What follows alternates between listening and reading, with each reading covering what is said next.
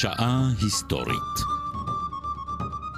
מימי הביניים ועד לרנסאנס. הפרופסור מיכאל הרסגור וליעד מודריק משוחחים על האומנות והספרות של התקופה.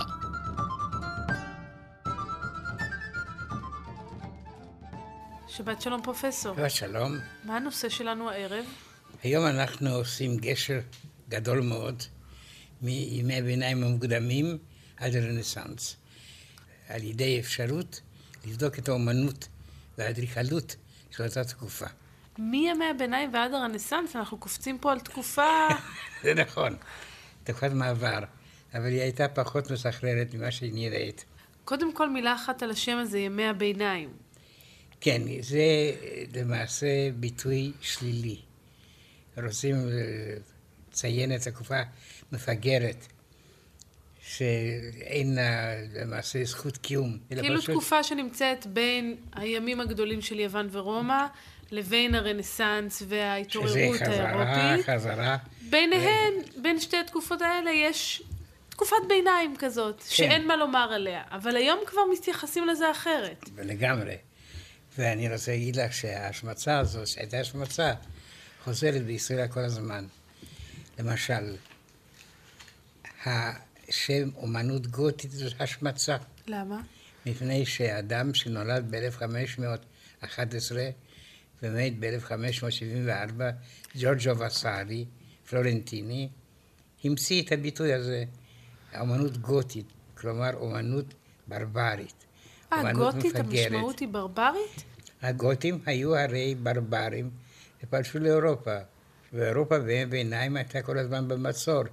הגותים בצפון, המוסלמים בדרום, ועל כן אה, האומנות הזאת הייתה אומנות לוחמת. אז זה ממש שם גנאי, כי היום כשאנחנו אומרים, מדברים על אופנה גותית או אומנות גותית, מדברים על משהו אפל, אפל אבל מסתורי, כלומר לא ברברי. בדיוק, את צודקת. אבל אנחנו סלחנו עכשיו לקודמים שלנו, שהיו קצת אכזרים. וזו הייתה המשמעות המקורית, כן. מעניין. ובכן, אה, מה קרה עם האומנות הרומנסקית? קודם כל, עצם הביטוי הזה, הרומנסקי, זאת המצאה של המאה ה-19. מה זה רומנסקי? הרומי? האומנות הרומנסקית זה האומנות אשר קדמה לאומנות הגותית. אהה. וזה היה למעשה אומנות רומאית, אבל הביטוי הזה, זה המצאה של המאה ה-19. החוקרים רצו למצוא ביטוי כדי לציין את האומנות בין ימי הביניים המוקדמים לראשית האומנות הגותית, ואז הם המציאו את האומנות הרומנסקית. אז האומנות הרומנסקית למעשה היא האומנות שאפיינה את ימי הביניים עצמם, לא את האימפריה הרומית. הבניין שאני מנסה לדבר הוקם ב-830. בשנת 830? כן. הכנסייה בקובלנץ בגרמניה נחשבת למבשרת האומנות הרומניסקית. מה מאפיין אותה? היא מאוד גבוהה. בדרך כלל יש כאן משהו יסודי. והיסודי הזה זה קודם כל השיפור בחיי החברה, בכלכלה. אחרי נפילת האימפריה הרומית והאנרכיה שבאה לאחריה, עכשיו יש התאוששות בכל אירופה, אפילו באירופה המרכזית, והכוחות הללו, הצומקים עכשיו, הם צבעי יצירה. וכאן יש לציין, קודם כל, השיפור, המצב הכלכלי, אבל גם המונסטיציזם, זאת אומרת, הנזירות. הנזירות זה היה כוח גדול מאוד. אני הזכרתי שהיסטוריון האנגלי טען שהאימפריה הרומית נפלה מפני שהיו ברברים בחוץ ונזירים בפנים. והנזירים לא היו כוח לוחם. דרך אגב, זה גם מחכה לנו אם החרדים ישתלטו על החינוך שלנו. זאת נבואת הזעם שלך. כן, זה הערת אגב. רשמתי לפניי. כן. נחזור להיסטוריה. ואנחנו גם כן חיים בתוך ההיסטוריה. ללא ספק. כן. ובכן, מה קרה? הנזירים היה כוח חשוב מאוד. הם השתלטו על שטחים, אפילו שטחים שהיו שייכים למנהיגים הרומאים, הווילות הרומאיות, והם היוו כוח עצום. אגב, הם היו מאורגנים ביניהם? כלומר, זה היה כוח מאורגן של הכנסייה, או שאתה מדבר על פעולות אה, אישיות של לא, כל אחד לא. ואחד מהם? הכנסייה הקימה מסדרים בשמות שונים, תחת השראתם של קדושים שונים, והם היו כוח מאות אנשים. ואומנם לא היה צבא, בימי הביניים היה מקום גם לנזירים, גם לחיילים, בניגוד למה שאמר גיבון, הסוף האימפריה הרומית, או זה או זה. והם הקימו כנסיות עצומות, מנזרים, שקיימים עד עצם היום הזה. אפשר להגיד שהרנסאנס בא עם יעידת המונסטיציזם. הרנסאנס היה משבר כנסייתי, משבר דתי עמוק מאוד. ואז הכוח הזה של הנזירים נעלם. אבל בימי הביניים הנזירים הם אלה שמובילים את האדריכלות, האומנות הכנסייתית היא חוד החנית של האומנות? בחלקם. היו מנזרים כמו קליני, שהיה מוביל תנועה עצומה של נזירים בכל אירופה, עד לגבולות היבשת. למעשה גם המונופול על ההשכלה היה בידי הכנסייה. בוודאי. לא היו בתי ספר, רק בתי ספר דתיים, נזירים. וזה כמובן סכנה שאורבת גם לנו.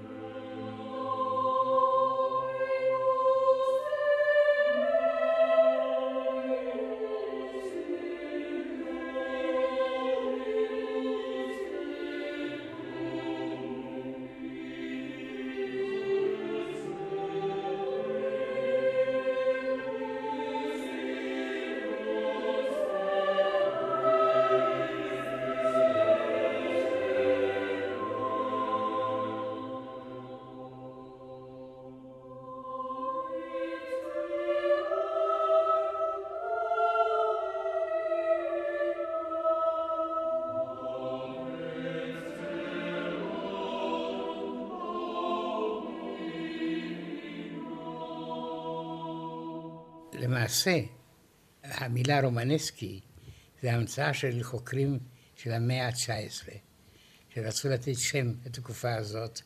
ורומנסקי, פירוש הדבר, עדיין שייך לרומא. האדם שאני הזכרתי, ג'ורג'ו וסארי, שנולד ב-1511 ומת ב-1574, הוא נחשב על ידי החוקרים הקונטמפורניים של היום כממציא הביטוי הרנסאנס, מפני שהוא נתן לאומנות שקדמה לרנסאנס את השם גותי. והגותים היו ברברים, ועל כן הוא רצה בצורה מזלזלת להגיד כל מה שהיה לפני הרנסאנס היה גותי. ועל כן זו תקופה מאוד מאוד מעניינת, וגם מאוד סוערת. מפני שלמעשה הכנסיות היו מוסדות חינוך. החלונות הצבעוניים, זה גם תרומה... הוויטראז'ים. הוויטראז'ים. זה למעשה היו מורים ומורות.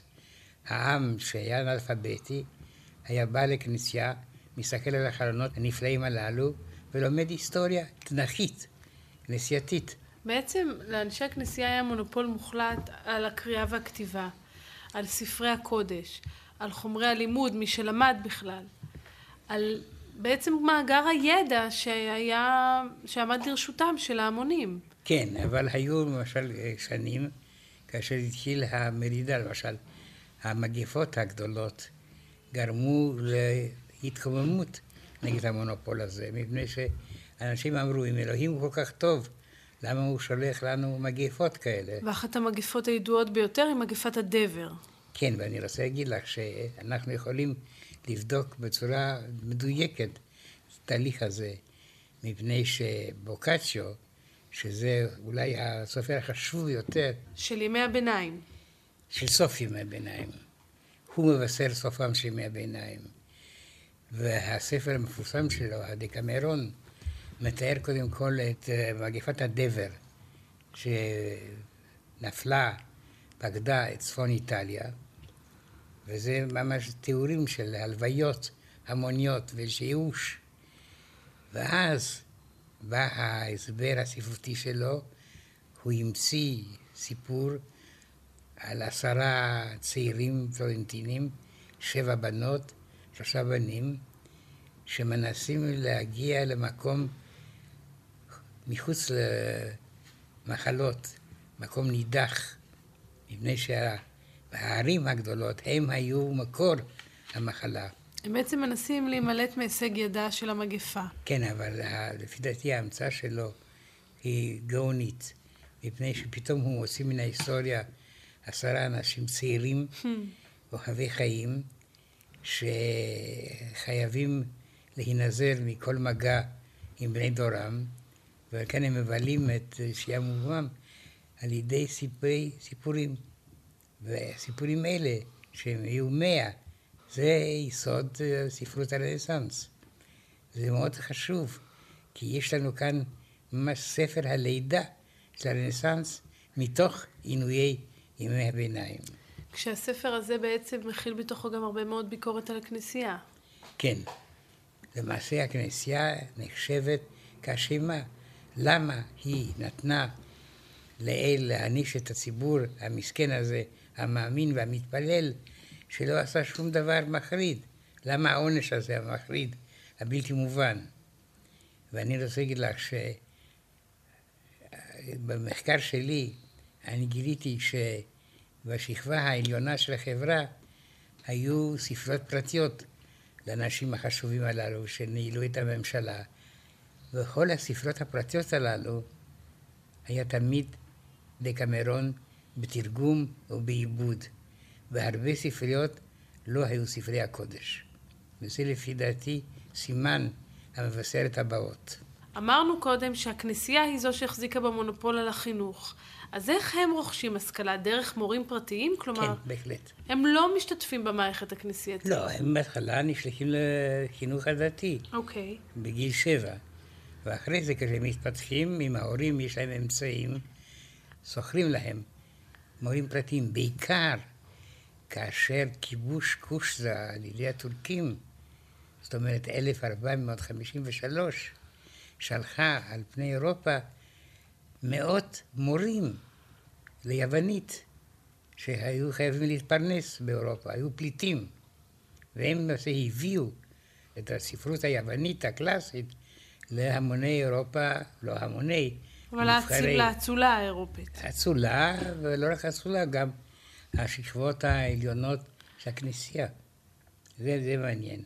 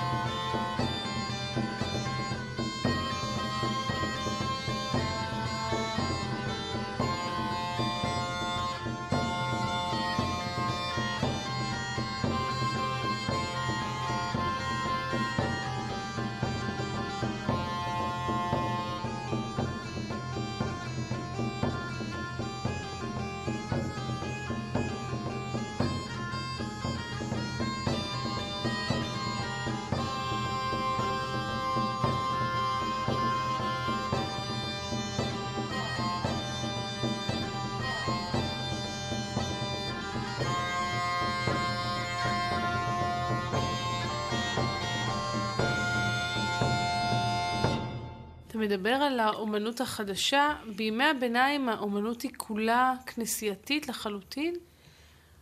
אם כי יש גם אומנות עממית.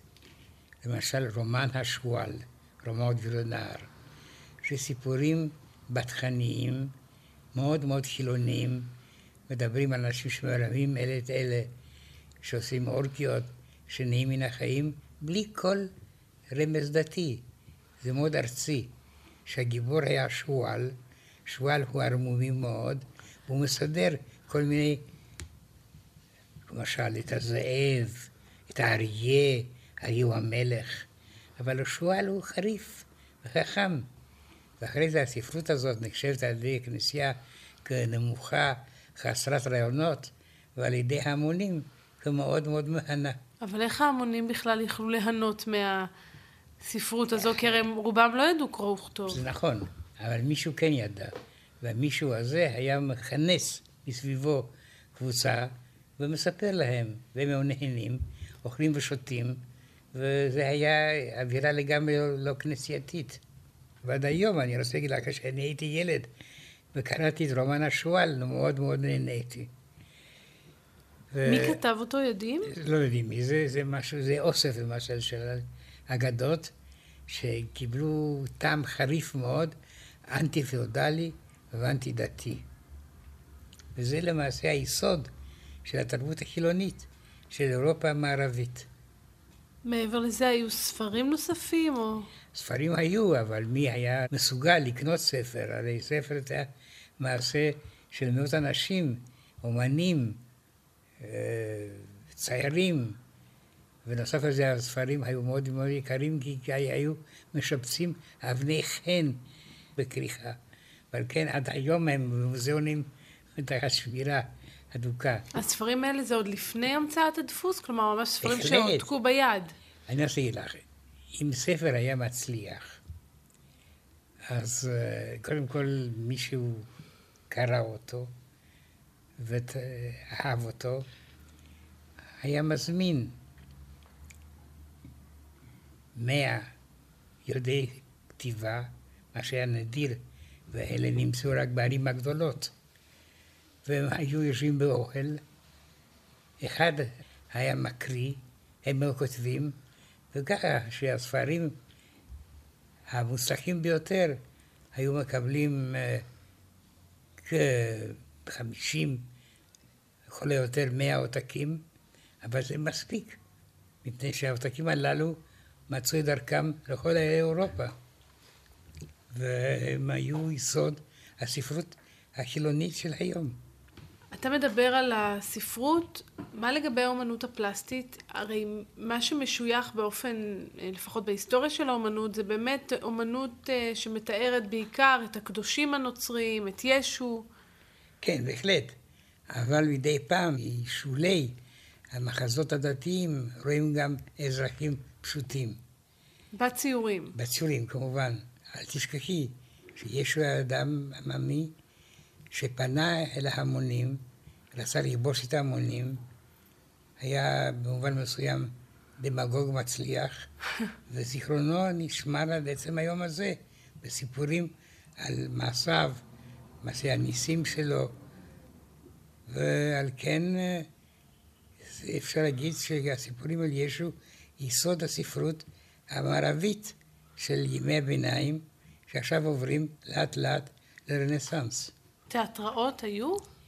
לא, אבל היו מחזות דתיים שהם רצו להסביר להמונים את הקטעים החשובים ביותר של התנ"ך ושל הברית החדשה, ואלה היו חצי תפילות, חצי תיאטרון. וזה היה דבר שגייס המונים הגדולים ביותר, מפני שהיו כמאה, מאה חמישים שחקנים על הבמה. והבמה הייתה תמיד המבוא לקתדרלה.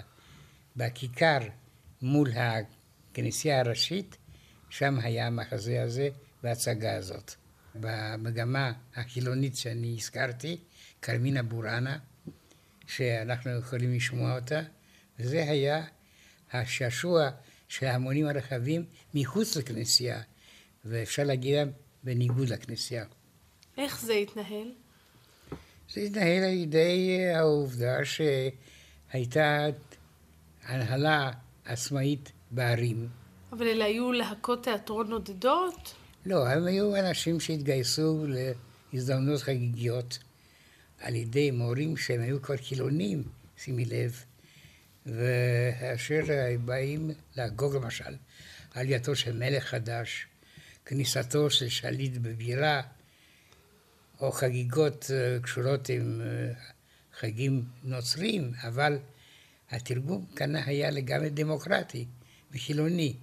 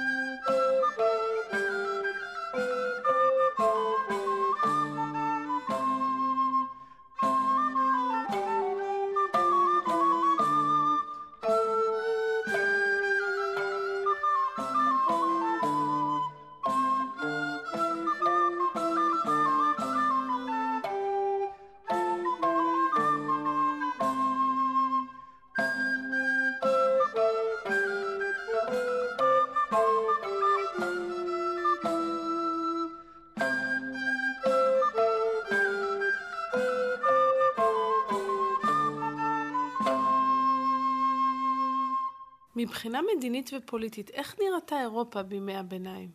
היו מדינות, והמדינות היו כוללות אה, שטחים פאודליים, ואז גם היא הייתה היררכיה. הקיסר או המלך למעלה, אחרי הדוכס, הרוזן, התת-רוזן, הברון, האביר. זה היה הסולם היורד של החברה. אבל הייתה גם הנהלה עירונית, לא רק מלכותית. הערים היו אה, יחידות אה, אנושיות שניהלו את עצמם לא בצורה דתית, אלא בצורה מנהלית. אבל בעצם ימי הביניים זו התקופה שבה השיטה הפאודלית פורחת. כן, שבה... אבל לא, לא בעיר. באימפריה הרומית זה לא היה נהוג. ודאי שלא. השיטה הפיאודלית צמחה על חורבנה של האימפריה הרומית. וזה אולי גם גרמה להשמדתה. אני רוצה לחזור לרומנות הרומנסקית.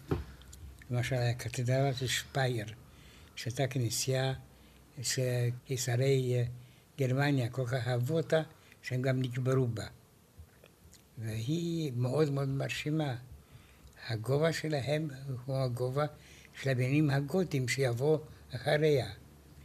היא חמורה מאוד, מגדלים ניסים, והיא עושה רושם של הוד והדר שהרשים מאוד את ההמונים. צריך לומר שרעיון מאחורי הבניינים הגבוהים האלה, התקרות הגבוהות של הכנסייה, היא לגרום לאדם להרגיש את תחושת האפסות מול האלוהים.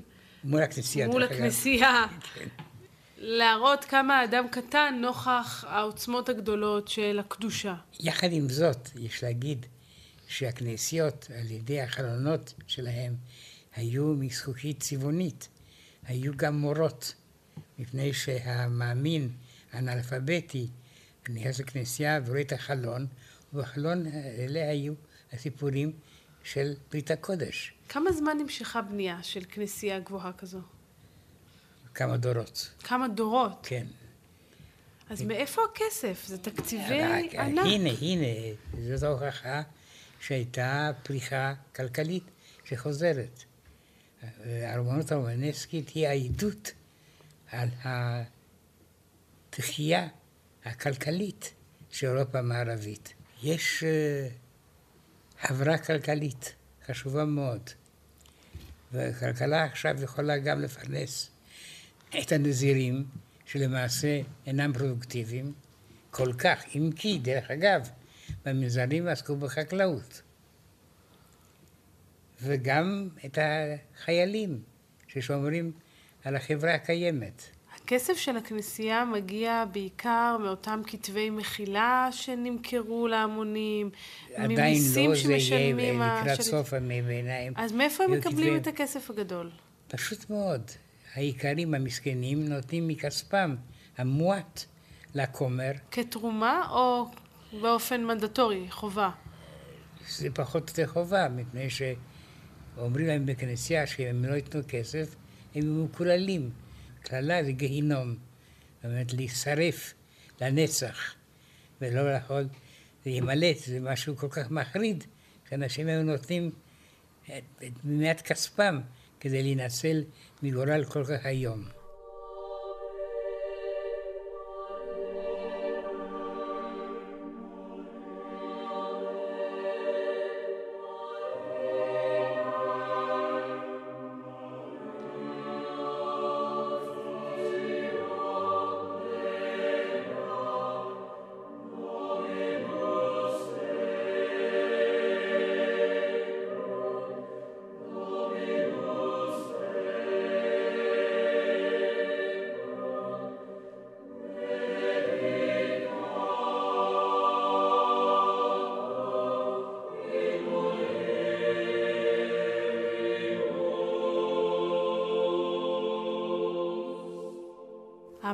השליט היה צריך להפריש מיסים לכנסייה, או שלא היו כאלה...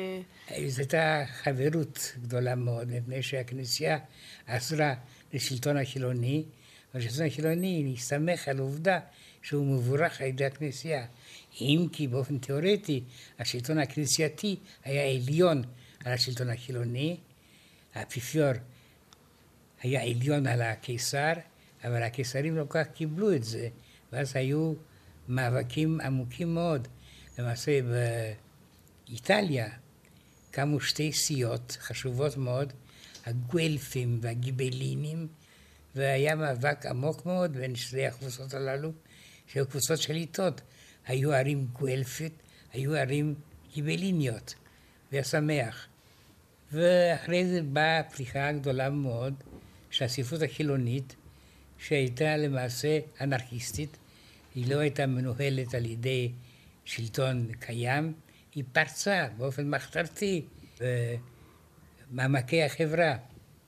והיא הגיעה לעלמוות. עד היום אנחנו שומרים על הכתבים הללו. דיברת על היחסים שבין האפיפיור לבין המלך השליט. האפיפיור או עושי דברו היו מעורבים בהחלטות הפוליטיות שהתקבלו באותה תקופה? נגיד אה, מדינה אחת פולשת לתחומה של מדינה אחרת, זה מערב את אישור הכנסייה?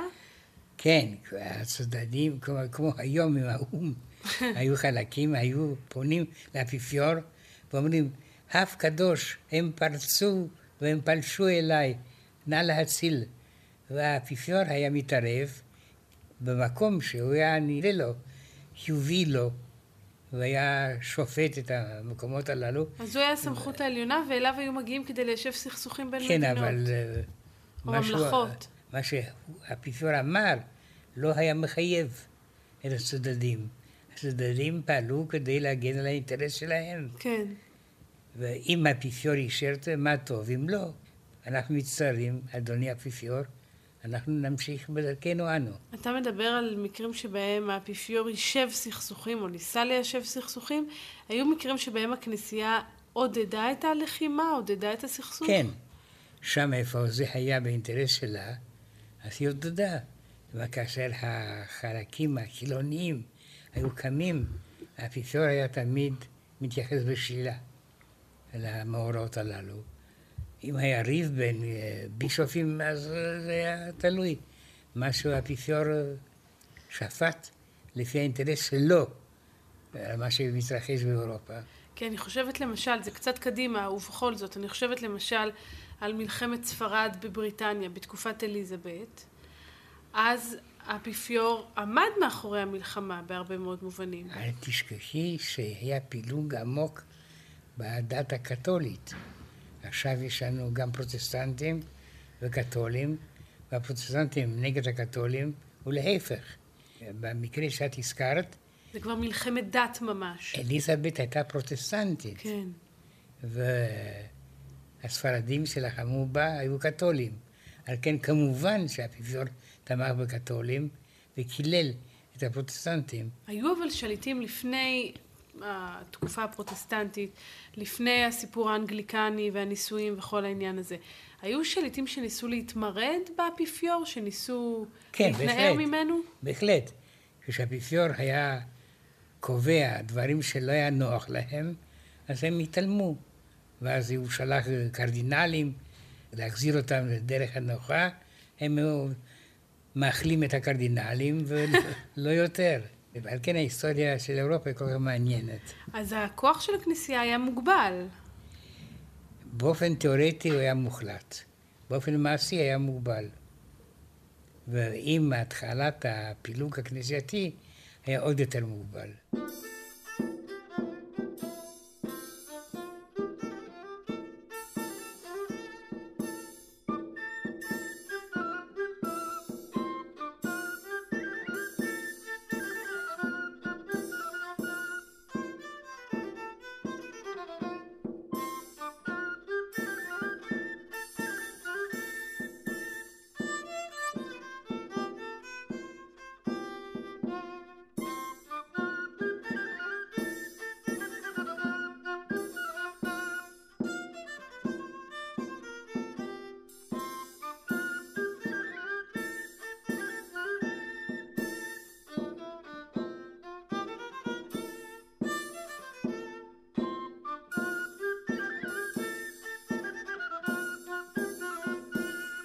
עכשיו התחיל ה...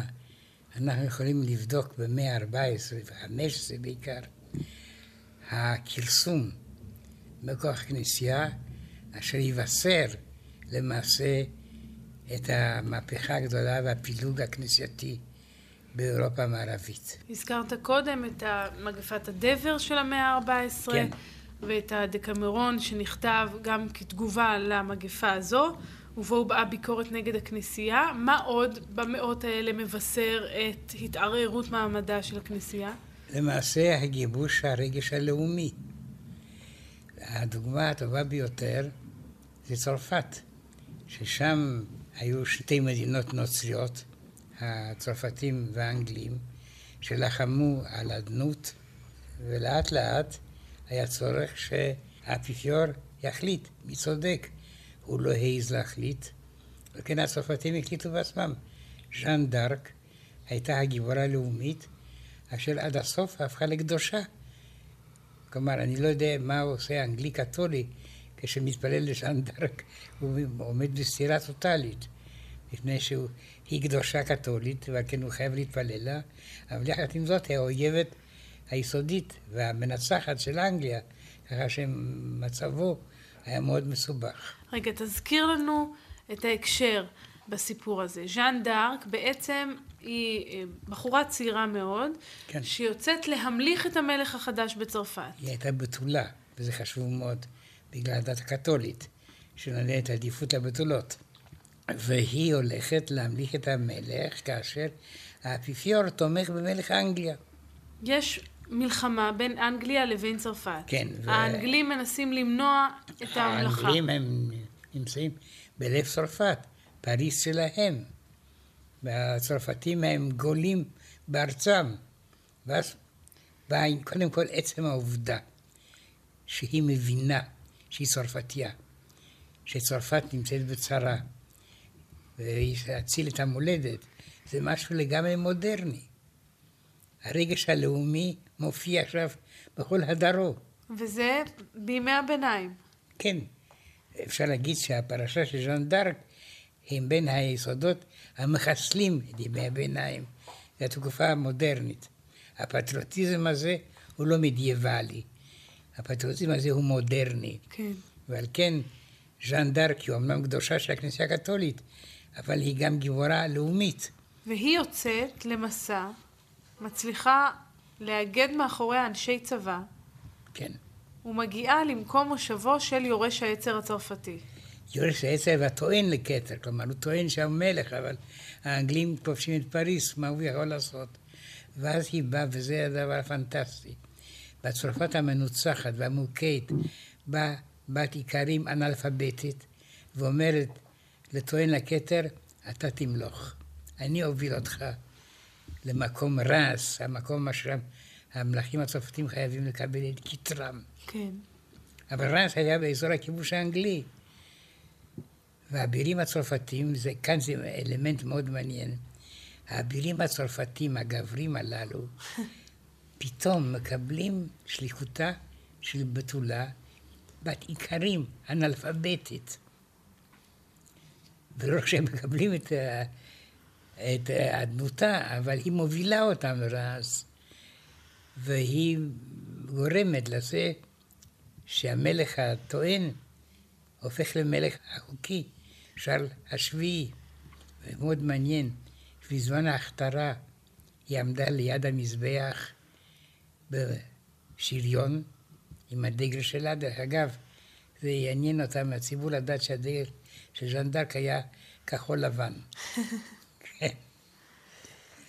זה צבעים שמימיים. והיא הייתה משוכנעת, ובצדק, שהיא הביאה את שאל השביעי לכתר. הזכרת שהיא גיבורה לאומית במובן הזה שהיא בעצם משחררת את צרפת ומבינה את הצורך בשחרור אבל, צרפת. כן, אבל יש... אבל היא גם גיבורה דתית. כן, אבל הצורך שיגיע שנת 1915 כדי שהכנסייה סוף סוף תכריז עליה כעל קדושה.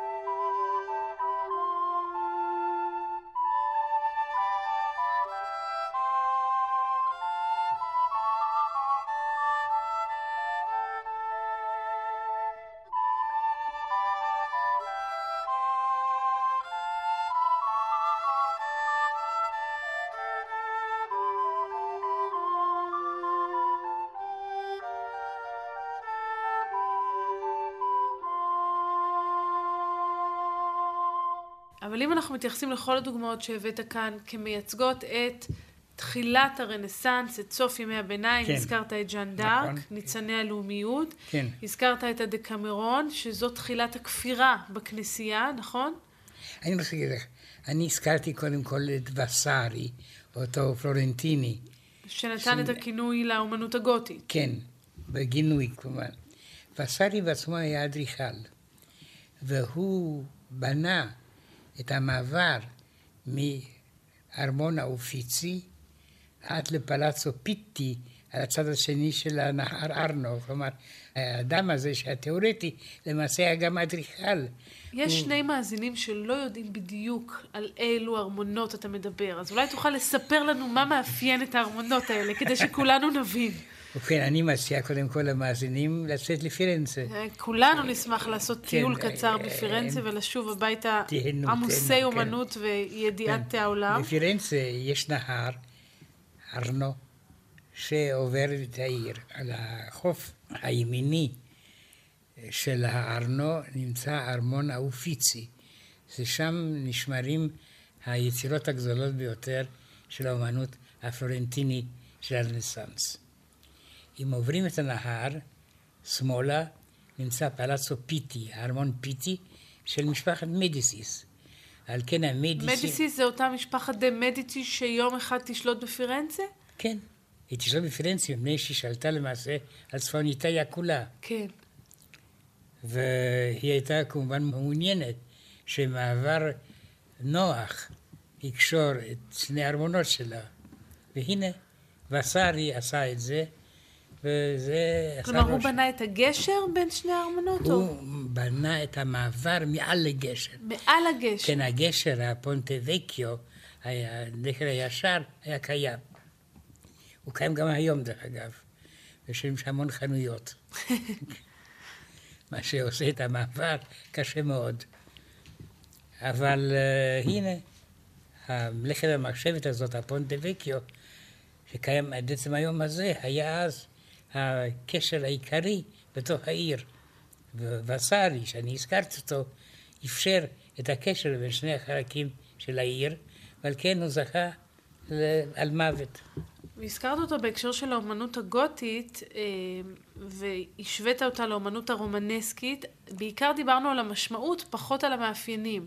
האומנות הרומנסקית, אמרת, היא בעיקר שחזור של דפוסי האדריכלות שהיו נהוגים ברומא.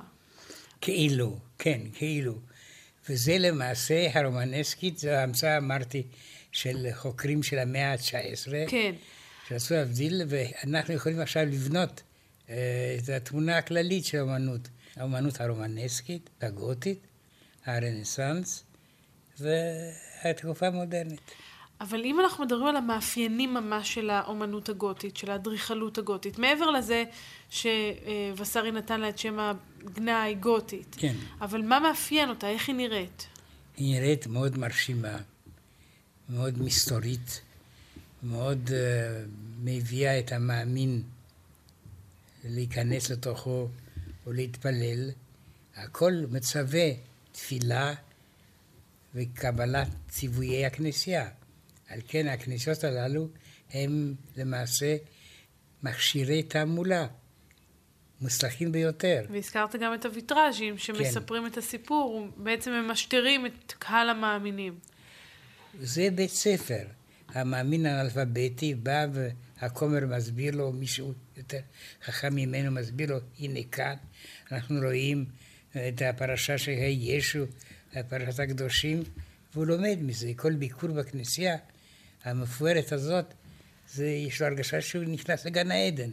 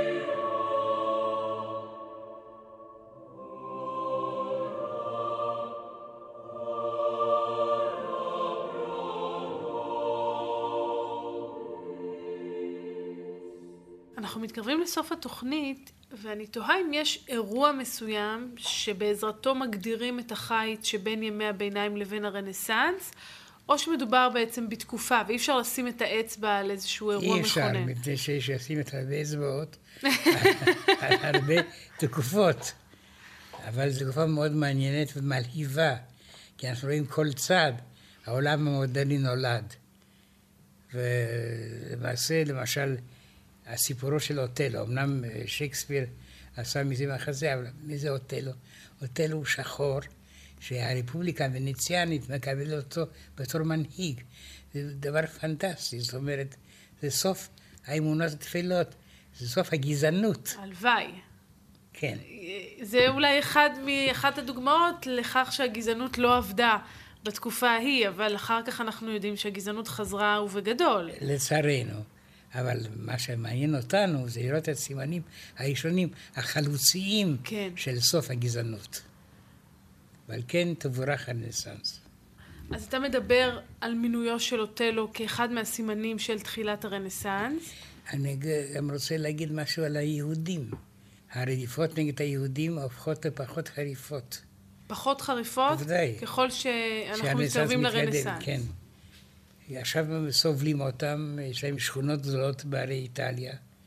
בוונציה למשל, הגטו פורח עד עצם היום הזה. זהו, צריך לומר שימי הביניים הייתה תקופה קשה מאוד מבחינת היהודים, כן. האינקוויזיציה בספרד זה שיא העניין. טוב, אנחנו מדברים על ספרד, אנחנו מדברים על איטליה ועל אירופה המרכזית. אבל אה, אל תשכחי למשל שבצרפת הייתה בימי הביניים המוקדמים תקופת פאר של רש"י ושל פרשנים יהודים של התנ"ך. וזה היה בימי הביניים העמוקים. והנה, זה בית הספר היהודי הזה יכול היה להתנהל. והזכרת את ספרד גם הרמב"ם. כן, למשל. אבל אל תשכחי שבספרד הייתה תקופה שהמוסלמים לא היו עדיין כל יכולים. היו גם שליטים אחרים. למעשה בימי הביניים, מבחינת פילוסופיה והתפתחות, נגיד, מחשבתית, מתמטית, המוסלמים הם אלה שאחזו בכיפה. הם אלה שהובילו את העשייה האינטלקטואלית. זה נכון. ועל כן היה גם קשה מאוד לתרגם מהם, כי הכנסייה האשימה כל מי שתרגם מסופר מוסלמי בעונש. אבל למרות זה, ולמרות הכל, זה כן, כפי שאת אומרת, זה כן הצליח.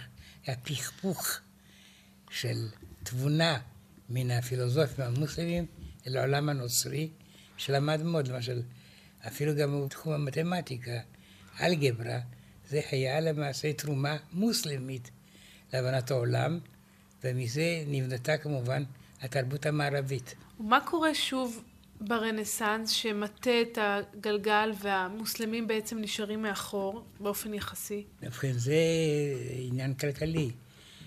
הרנסאנס הוא גם התקופה של התגליות הגדולות. המדעיות. המדעיות, לא רק המדעיות, הארציות.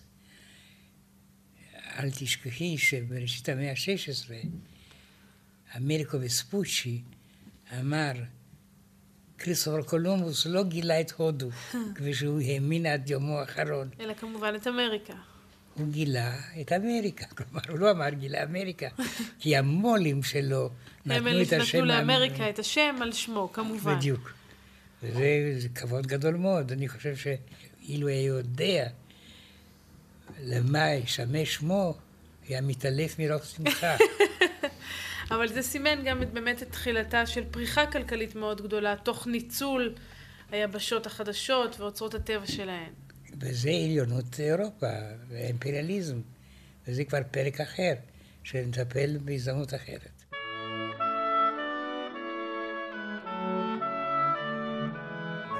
שעה היסטורית, מימי הביניים ועד לרנסאנס. הפרופסור מיכאל הרסגור וליעד מודריק שוחחו על האומנות והספרות של התקופה. עורכת דרור שרון, ייעוץ מוסיקלי עמליה רוזן. ביצוע טכני בני יהודאי, דניאל ברש וליאור כבודי.